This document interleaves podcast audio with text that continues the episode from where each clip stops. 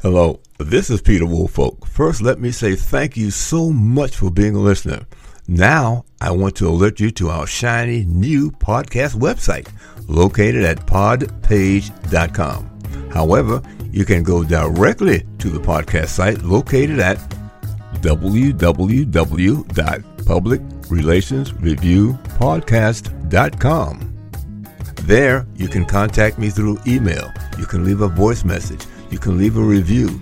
You can read an episode blog and frequently learn about the podcast guests. You might also want to suggest podcast topic ideas or even suggest a guest. You can also let me know if you would like to receive our podcast listener logo that you can post on your social media. So I look forward to hearing from you about our new podcast website, www.publicrelationsreviewpodcast.com. Thank you so much for listening to the Public Relations Review Podcast and have a great day. Hello, this is Peter Woolfolk, producer and host of the Public Relations Review Podcast. When I conceived this program, my idea was to provide public relations practitioners with a wide variety of solid, useful information and guidance from public relations professionals across America. And we are doing that. I will continue to cover important topics such as crisis communications and artificial intelligence and other such important topics.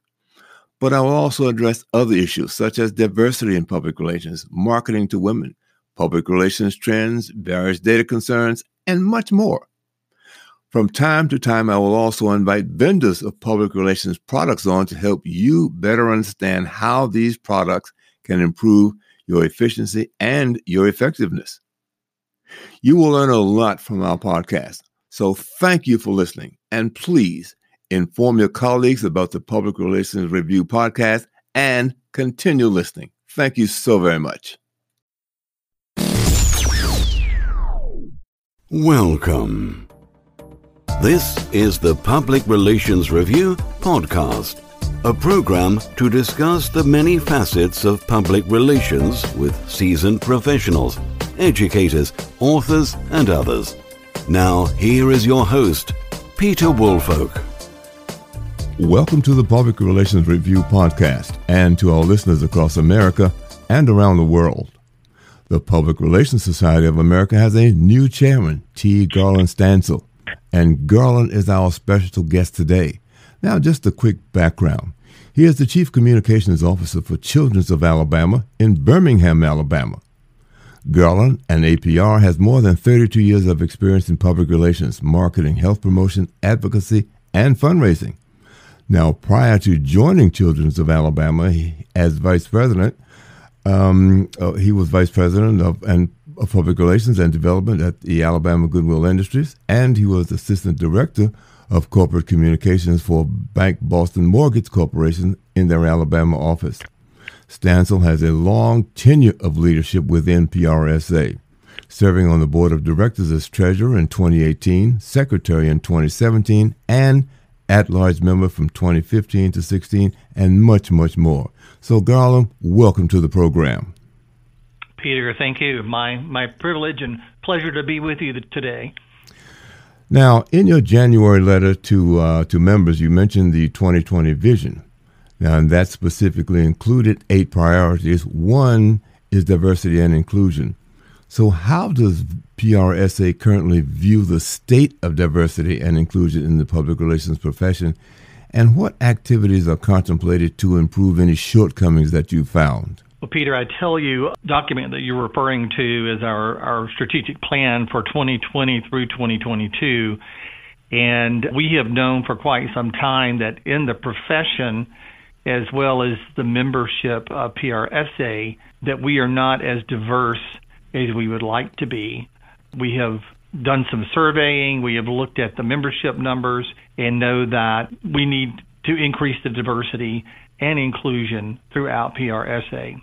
So, for the first time in this year's triennial strategic plan, we have diversity and inclusion as one of those priorities. We've we've had some uh, programs in the past and some efforts toward diversity and inclusion, but this is the first time that we've had it as an actual uh, priority in the plan. So, uh, you know, what we're hoping is that by making it a priority and then having specifics around that, we'll be able to raise more awareness around diversity inclusion and to bring more people into PRSA. We've got some specific goals that are tied to diversity and inclusion. One of those included doing a D&I survey, which was led by PRSA's Diversity and Inclusion Committee back in the second half of 2019. And that was led by Felicia Blow, APR, and Andrea Gils Monzon, who are the co chairs of our National Diversity and Inclusion Committee. Mm-hmm. So, in looking at those results, then from that, we have developed a diversity and uh, inclusion strategic plan and looking at the landscape and what we can do in in addition to what PRSA has already been doing. We we've had the committee, we've given awards to chapters around the country who have really set the standard for uh, diversity and inclusion, increasing diversity in their ranks, raising the visibility for diversity in those communities. So we've done that for a number of years. We've had a diversity month focus. Uh, in addition to that, we've also looked at other months where we've tried to raise uh, visibility around diversity, such as in February for Black History Month, in March for uh, women, in June for LGBTQ. So, different times that we have tried to raise that visibility, and then celebrating in August uh, Diversity and Inclusion Month. And we've had a toolkit that we put out there so that um, the chapters around the country a PRSA can take that toolkit and help to raise the um, interest around diversity and the visibility around diversity and celebrate diversity.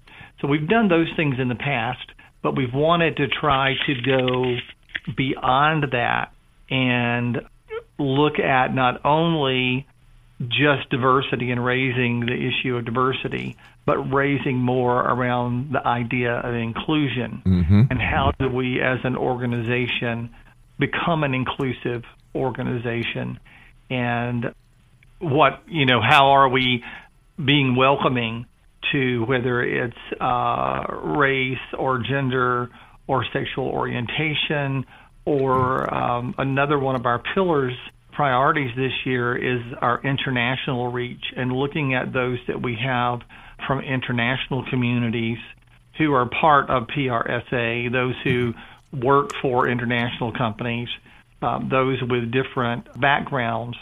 So all of that, we're looking at how can we be a more inclusive organization across the board. Well, just a quick quick question here because uh, you did mention uh, inclusion. Uh, do you help people understand the, the differences be, not only between uh, diversity and inclusion, but also the benefits and sell the benefits that other people have seen as a result of their diversity programs? What benefits have accrued to their various and sundry organizations as a result of it? Right. We, um, you know, honestly, we have not in the past but that is one thing that our research in the survey did show, and one of the things that we have written into our plan for this year on diversity inclusion is looking at how can we as PRSA kind of be a thought leader around diversity and inclusion and offering to our chapters and our districts and our sections uh, that kind of information. What is the difference between diversity? What do we mean by inclusion? Mm-hmm. What do we mean by equity? And how can the various members in, in the chapters and districts and sections help to further inclusion and equity in their own communities since the communities all over the country are going to to be a little different. So um, what we're hoping we can do is lay the groundwork provide them thought leadership and, and definitions from which they can work, and then augment that with an updated toolkit of sorts that they can take and uh, customize depending on their particular area mm-hmm. in whatever type of diversity and whatever challenges they may be having with inclusion there in their own community. Let, let me add a, a, little bit more to that because several years ago I uh, wrote an article here in uh, here in Nashville that talked about diversity, but this particular article fo- focused on disability. And what right. I did with that was I, I basically I happened to read another article that one major bank in New York had discovered that their outdoor a, uh, ATM machines was causing a problem for people in wheelchairs because you know it was a straight uh, wall there, and the and the wheelchair wheels kept bumping into the wall, so they could not actually get to the panel to do what you need to do to use the ATM machine. So right. they made that uh, alteration on those machines. As a result of it, they got not only did they get massive publicity, but then people from the disability community appreciated what they did and swarmed into the bank to begin to open accounts. So helping people understand why, not only why we were uh, inclusive, but the benefit that accrued to, to the users that eventually flowed to us as a uh, as an organization. So I mean, so it, it had tremendous benefits. Right, right. Well, and that that's exactly right, and that's what we're hoping that we can accomplish through thought leadership and providing information, highlighting those opportunities so that then in, in communities around our chapters, districts, and sections can make a difference. One of the things that we would we would like to do is to encourage those members and chapters and districts and sections around the country to engage with their local community. So if there is something, as you just mentioned, in their own community where there is any group uh, that is kind of disenfranchised because they are not included, that maybe the local group can take that on to try to kind of be the voice for them and be the, the PR, you know, almost an mm-hmm. agency or voice on behalf of that group. So those are the kinds of things beyond just saying we want more diversity in our membership and we want to be more inclusive in PRSA with our own membership, but also to encourage our members to look at are there ways locally that they can become engaged that can make a difference in diversity and inclusion in their own communities. Well, you know, and I agree with that. Uh, some years ago, when I was the uh, uh, chair of our diversity committee here in Nashville, some years ago, one of the things that I wanted to do was to bring some of the people from those various communities in and say, well, fine, here are some of the mistakes that people have been making in dealing with our organization or our group of people or uh, the people in uh, under our umbrella, you know, whether it's Hispanic, primarily that that's where we were. But sometimes folks forget about Asians. I mean, we've got a huge right. bunch of Asians that are, are probably not, uh, you know, being addressed. And here in Nashville, we've got one of the largest Kurdish communities in the in the country, and we don't really think about those. One of the quickie was I read an article in one of the PR um, publications about how to market to the blind. Wow, that, that that was a lightning bolt for me. I had no idea. So I called a guy up who happened to be an instructor uh, at one of the colleges in Pennsylvania and asked him if he would like to be on the show and do an interview. And not only did he agree, but he said, "Oh, by the way, my partner in writing this article is blind. Can he come?" Of course. So what we found out is that there's a huge market that that sometimes we overlook, and once you understand what the uh, the how to go about accessing it without stepping on people's toes and, and everybody's comfortable, they can open up a wide variety of markets for people that maybe hadn't thought about it in the past. Right, right. And that that is a, an excellent point. We we tend to many times think of diversity and inclusion just in gender and race mm-hmm. or gender and many times in this country just black and white or maybe now black and white and uh, Hispanic.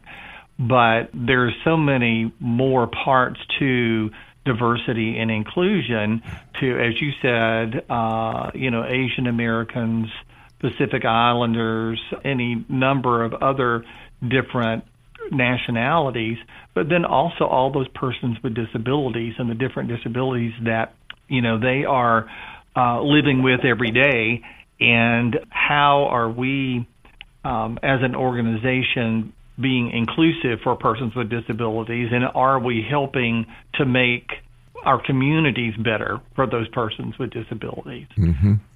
So those are all uh, the types of things that we're looking at. Is I guess in, in one thing you said, what will we be doing is is really trying to broaden our own definition and our own thinking for our members of diversity, inclusion, and equity, and um, what does that look like? What does that look like in their own community? And uh, how can we use, you know, our uh, knowledge and our positions to um, make a difference?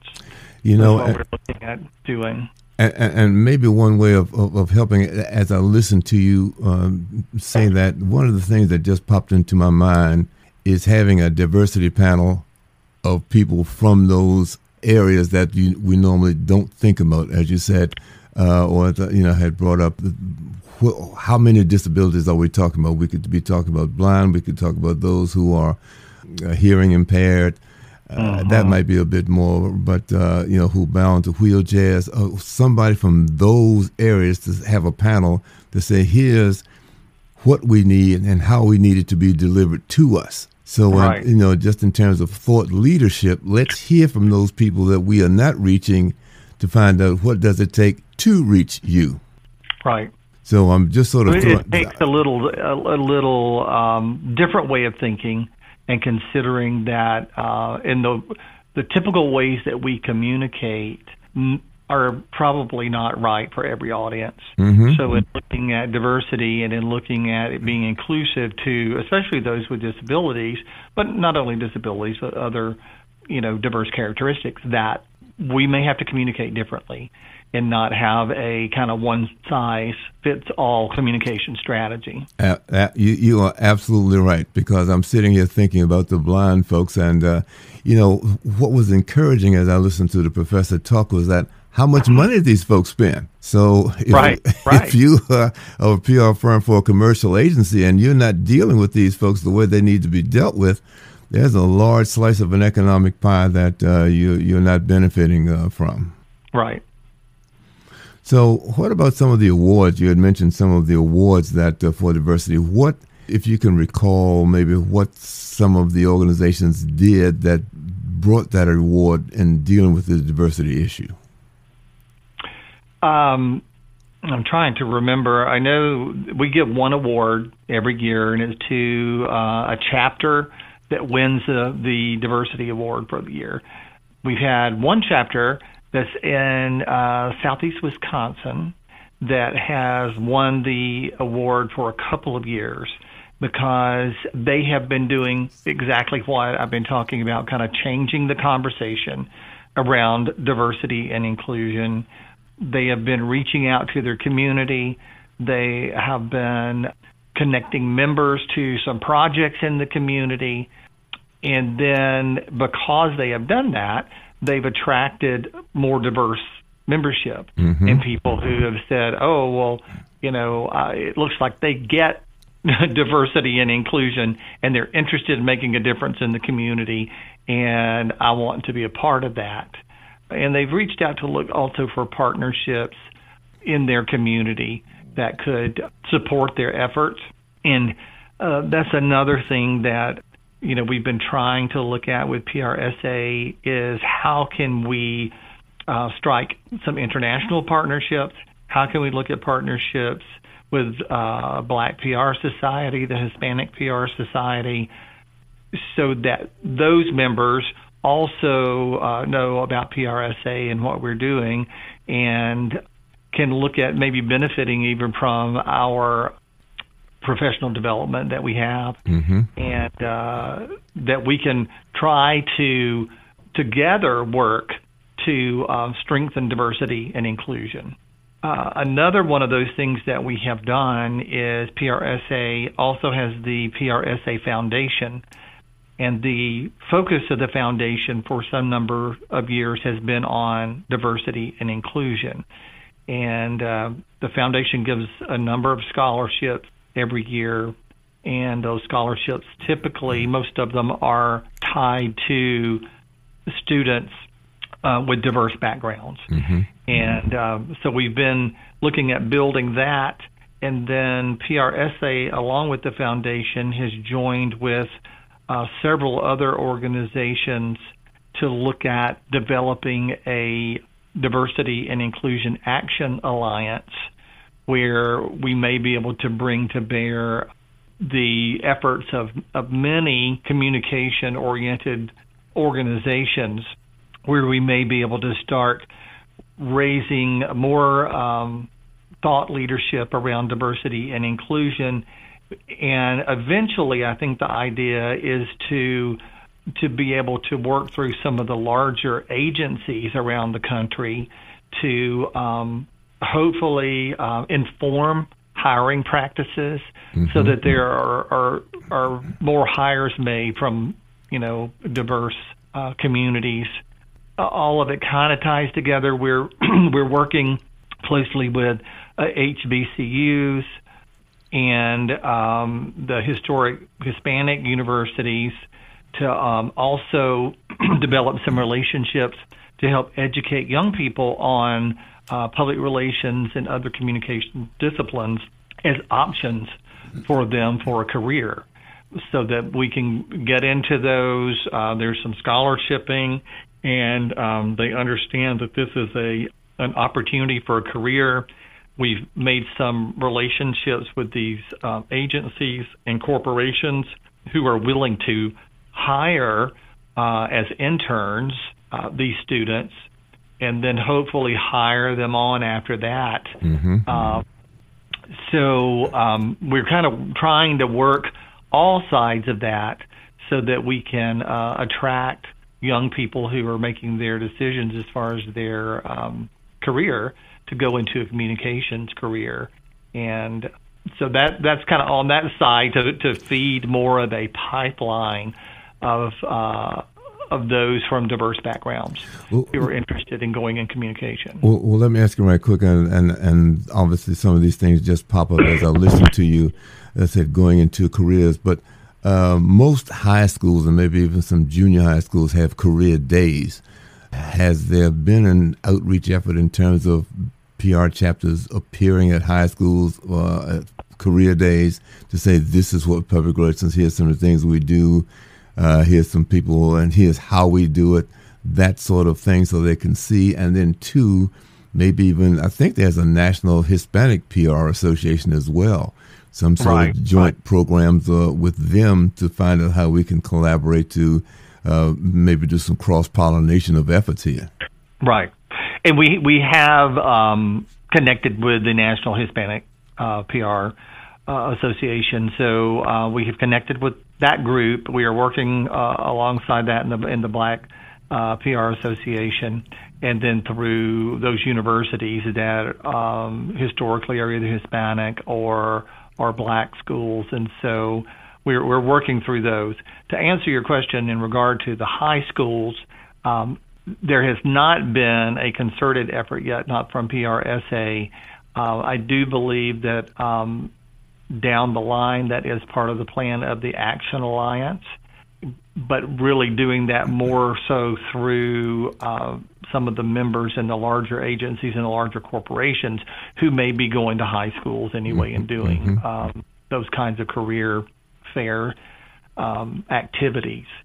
So, uh, but you're exactly right that um, it, it does help if they know in high school when they're looking at going to school, you know, selecting a college or university that um, they are aware of the communication positions that are out there and those kinds of careers that uh, they may want to find more, you know, uh, about before they ever get to school, to you know, to higher education you know, again, it, some of these things just pop into my mind. I was watching ESPN, oh, maybe last week a week before last, and they were doing a, a 30 or 30 by 30 or whatever on Michael Vick. Now, obviously, the you know that football player who got himself into deep mm-hmm. trouble because of the dog fighting. Well, once right. he got out, he you know he was basically a pariah. You know, nobody wanted to touch him. And he says, Look, I think I've learned my lesson, but I need to find a way to let people know that. Well, he said he did some research and he tracked down some woman who was African American in Atlanta and uh, got in touch with her and said, I need some help. I want to try to restore, you know, I'm really serious about this. And she put him through his paces to make sure that uh, he was not going to waste her time. But I think the stroke of genius that she did that really began to turn the corner for him is that she hooked him up with the PETA folks. Uh, mm. Prevention of uh, what a PETA, forget the, what the acronym against cruelty to animals, something along those lines. Right. And people, can, uh, yeah, I know what you're talking about. I, I understand. And and and so he sat down, uh, or she had arranged for Michael to meet with the president of PETA, and she said uh-huh. there are no holds barred. Ask him anything you want you know, any sort of litmus test you want to apply. But this, I think, it worked to the benefit of for both of you. And they, she let him have at him, uh, and and it, right. well, eventually it did work. So uh, uh, Michael, and, and, I think uh, Michael uh, did admit that you know he was wrong because he listened to the wrong people, so forth and so on. So uh, the fact that uh, that and some other things, it probably took him a year or more, but uh, obviously he got back into the National Football League and turned things around for himself. So getting somebody like that to maybe speak at the PRSA or something along, I forget the lady's name, I can probably go track it down, but having somebody of that caliber and has done something that was massive in correcting somebody else's errors for them and all for the good. Right. And I was, I, I did want to go back and tell you that in our, the strategic plan for D&I, one of the strategies that we talked about was looking into um, going into the high schools. I've, I've, looked back at this, and so looking at um, a program that would look at recent graduates from college, then looking at PRSSA, the Student Society of America, uh, attracting more uh, diverse students into PRSSA, mm-hmm. but even before that, launching an awareness program as far as what is PR and what is communication right. at high schools and working that through high school counselors to do just what you said, you know, to, to educate around public relations and career choice at, you know, that earlier at the high school age. Mm-hmm. Well, just a quick background on myself. I um, I sort of learned PR on the on the fly, so to speak. Uh, worked my way up to uh, being a press secretary for the uh, former chairman of the House Education and Labor Committee, and then then working in a, uh, a, presidential campaign and handling communications for an assistant secretary of education, along with the radio and, and some other sort of things. So I actually have gone into and do go into a particular right now the college level PR classes and let them know here's what I do. You know, here's some of the uh-huh. major major problems that I've had to solve for clients, uh, and at that level, um, it, it, really pays off, and there's a lot of satisfaction with going with uh, with this job. But it's a lot of work. If, uh, if, if basically what I tell them is that what you're being taught in this class, you're being taught by uh, other folks who are learning it in their classes around the country. So the best thing you can do is be the best you can at what you do. Because if you're not at the top of your game, there's somebody else that's going to step in and take the job you thought you might be able to get. Right.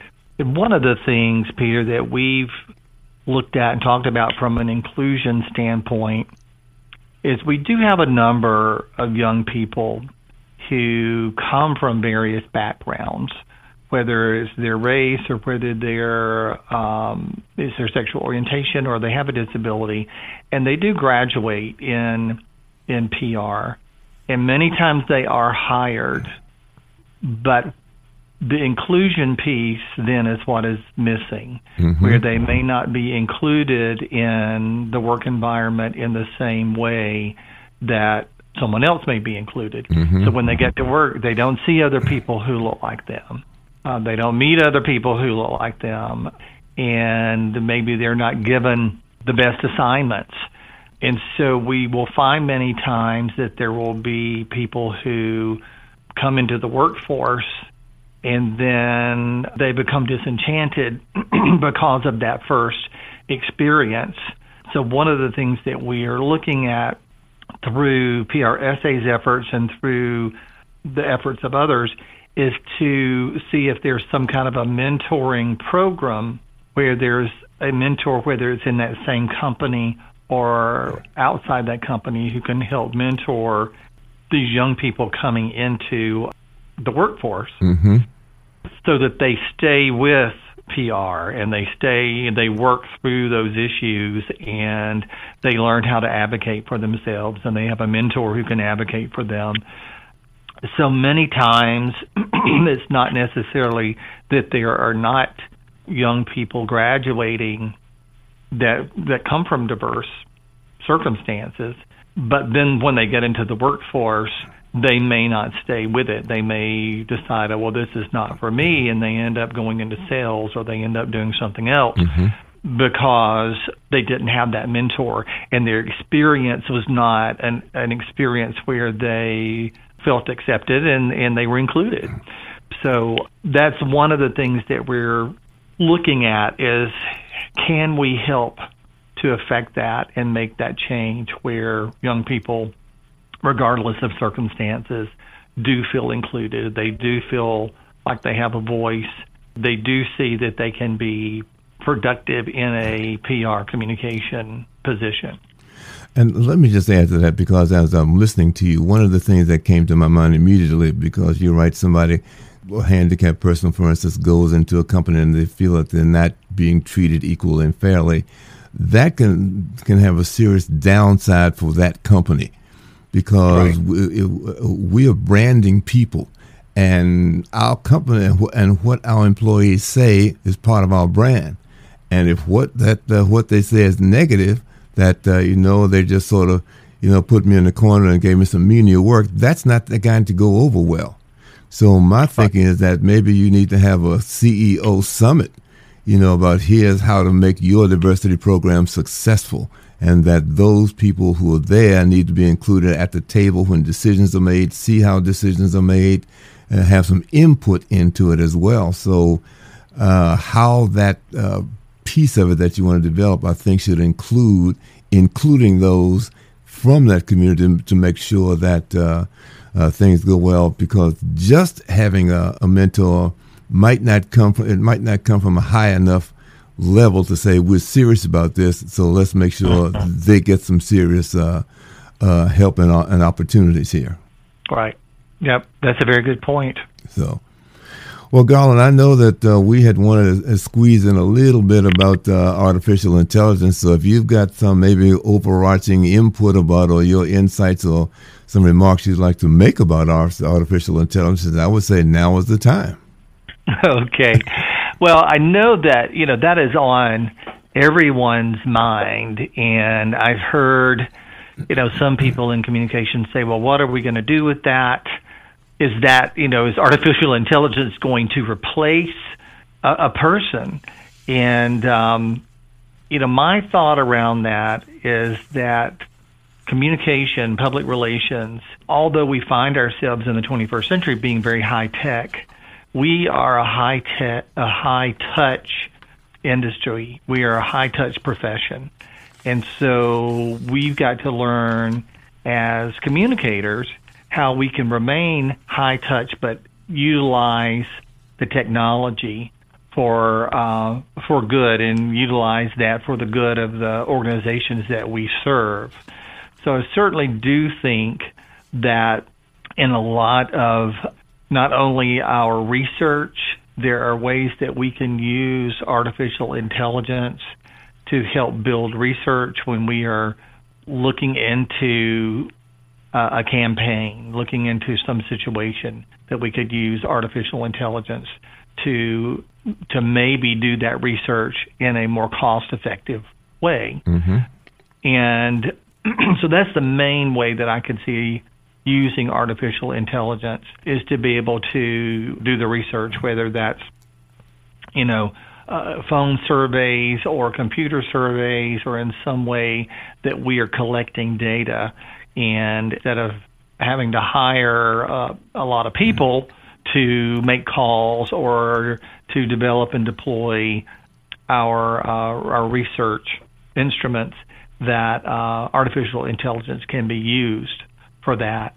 Uh, I also think there's some ways that artificial intelligence can be used as part of the, the tactics in a campaign where that artificial intelligence is serving up and delivering messaging. So we were talking earlier about um, not having communication that's a that's a one size fits all. Mm-hmm. Well, if we're looking at how do we reach a person who has a hearing challenge or a person who uh, has a visual challenge or some other kind of challenge, artificial intelligence could very well help us to be able to reach them in a way that we were not able to do before. It may help them to be able to interact with us and interact with our clients, uh, our companies, in a way that they have not been able to before. So I think there are a lot of ways that artificial intelligence can be used as a tool of public relations, of communication that can make us more effective, possibly uh, save time, and uh, and in the long run probably save money, but do so in a way that doesn't replace what we do, but just augments what we do. You know, I agree with you, and I think the one thing that I have gotten out of uh, people talking about artificial intelligence is that it does not replace creative thinking. And mm-hmm. we are a band of creative thinkers, and that's how we solve a lot of problems. So, for me, as long as I stay in that particular lane, I'm I'm comfortable. I know it's coming. Well, it's already here, but uh, right. I don't panic that the fact that uh, the artificial intelligence is crunching the data because I'm not a numbers person, and and thank you, artificial intelligence, for doing that. I'll, I'll just stay on the creative right. side of things. So. And I think there are ways too that we can use artificial intelligence to help us with our evaluation because we, you know, we've looked at for years how do we effectively show return on investment and how do we mm-hmm. show we mm-hmm. move the needle and how do we evaluate. So just to your point, uh, artificial intelligence can help us crunch those numbers and help us be able to evaluate the campaigns that we have better than we've been able to in the past. Absolutely. Well, Garland, I, I have certainly enjoyed talking to you, and if there's any way that I can help you down the road, uh, your folks in uh, New York know how to uh, to track me down, and uh, I'd love to maybe have a conversation. As I said, if there's a way that I can can offer any assistance to you at all. So I certainly want to thank you for being uh, uh, a guest on the Public Relations Review. All right, Peter. Thank you. It's been my pleasure. Good, and we look forward to hopefully having a chance to talk to you in the near future. All right. Thank you, and have a great day. All right, you too. Okay. This podcast is produced by Communication Strategies, an award winning public relations and public affairs firm headquartered in Nashville, Tennessee. Thank you for joining us.